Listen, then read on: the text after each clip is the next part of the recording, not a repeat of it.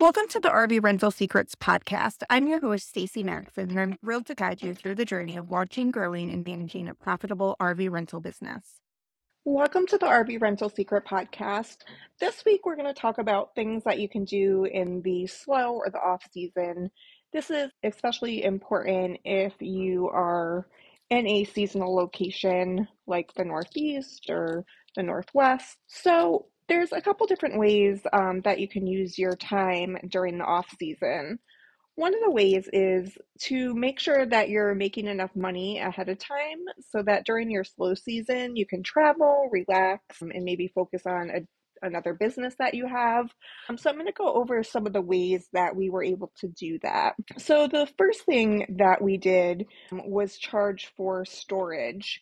So during the winter storage season, not only did we charge our our owners of the units that we managed, but we also opened up um, our storage facility to any other RV owners.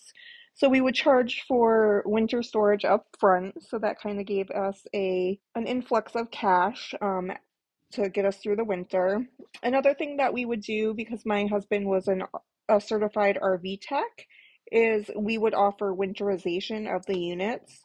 So any of the units that we managed um, of our fleet for, for the RV owner, we would give them a discounted rate, and then anyone else um, we would charge anywhere from 125 to 150 and as a mobile rv tech my husband would go out to where the RV was located and winterize that for them. Another thing, he would do any maintenance and repairs throughout the winter. So even though it's not usual, there are some people that are full timing in the Northeast where we're located. So he does remain open through the winter. And if he gets any emergency calls, he does have that ability to take those calls. You know, they can be anywhere from, you know, the furnace isn't working or you know, maybe something froze and he tries to help them with that. And then another thing that he does is renovations. So a lot of times people contact him during the busy season and want to, you know, maybe redo the floor or create more storage in their camper. You want to update the carpets or furniture. And what he does is save those for the slow time of the season or our off season, and then he can take the time to do that. We don't have any type of facility right now where he can do any type of like roof repairs or anything during the winter because we can't bring the camper into a garage. Um, but if it's interior renovations, you know, he can hook it up to electricity, turn the propane on, and have heat and can do everything he needs to do inside the unit. So that's one of the ways to kind of get you prepared for the slow season. We were discussing this yesterday when we had our our fireside franchise meeting. So we meet bi-weekly and all the franchisees get together and we kind of have a discussion topic and this was ours this week. So I wanted to share some of those things with you. And then in addition to that, you know, during the slow season, what I like to do is because I have extra time, you can kind of take a step back from the business and really do things to get you prepared for when you're busy. So, those are some of the things I want to go over next. The first thing would be photos. You know, now can be a good time to take the time to get professional photos done. You can do 360 photos and update those on all your listings. Obviously, the exteriors are going to be difficult. You may not be able to do that, you know, due to snow or, you know, just the the cold and the leaves aren't on the trees, so it doesn't look very inviting.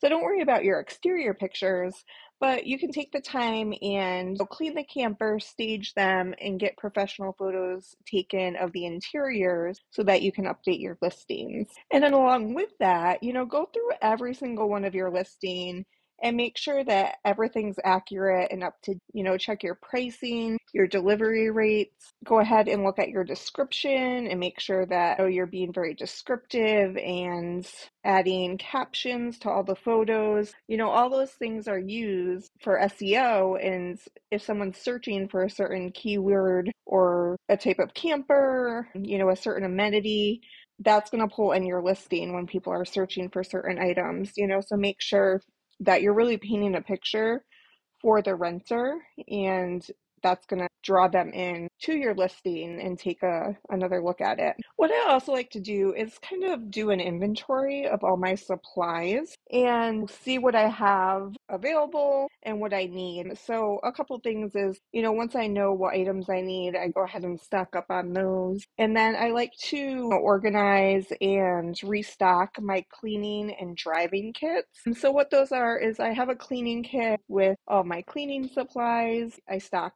batteries in there for the smoke detectors. Some of my favorite things, no magic erasers, having toilet paper and septic tabs on hand. And then in the driving kit, know, that's where we have extra sewer hose, all the tools that we need. So just kind of going through those, you know, making sure you have everything you need. So when you start getting rentals again, you're going to be prepared. Another thing I do is kind of organize my office space. What I like to do during this time is go through my files, go through my receipts. Obviously, you're getting ready for tax time, so you want to get that ready for the upcoming year. And then I go through and we have a dry erase board, two actually. One is where we put all of our rentals each week and where we track, you know, what units are going to be going in and what units are going out. And then we have another board, and that has our entire fleet on it, and it lists any outstanding work that needs to be done to the unit. So anything from it needing to be cleaned to something's broken and need to be repaired. So I like to make sure that all that's up to date and we can start kind of and along with organizing your office, you know, I do recommend having the dry erase board. It can be really helpful, especially if you have a fleet. Um, and then also having a key holder that can hold multiple keys and put that up in your office so that everything's available in one spot.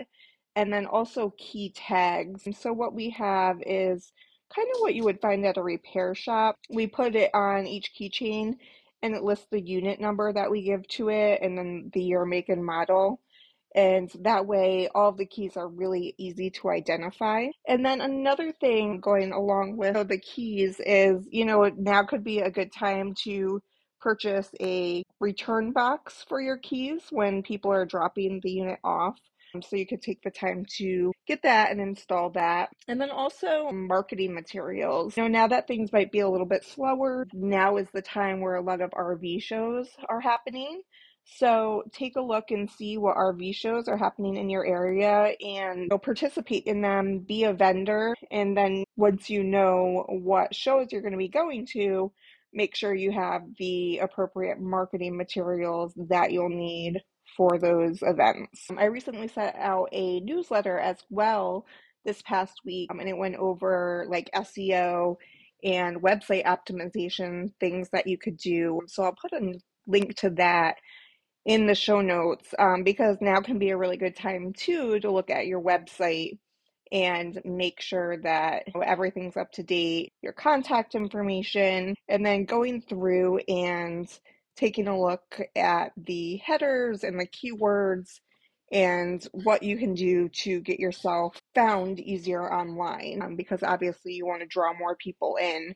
So I find that the slow season or the winter time, you know, for those that are up north, can be a really good time to work on that marketing. And along with that, you know, start reaching out to local businesses and fairs and festivals that you know that'll be happening this summer and start building those relationships. So reach out to campground owners and RV repair shops in your area and just start getting those partnerships and start thinking ahead for this summer. people are already booking a year in advance for campsites, for RV rentals, and really you'll start to see after the new year rentals will start picking up again and people are going to start booking. They're just trying to get through the holiday season right now, but once that's done, they're going to start booking their trips for the spring and summer and even into the fall. So you really want to set yourself up for success and you know, take this time where you may be a little bit slower.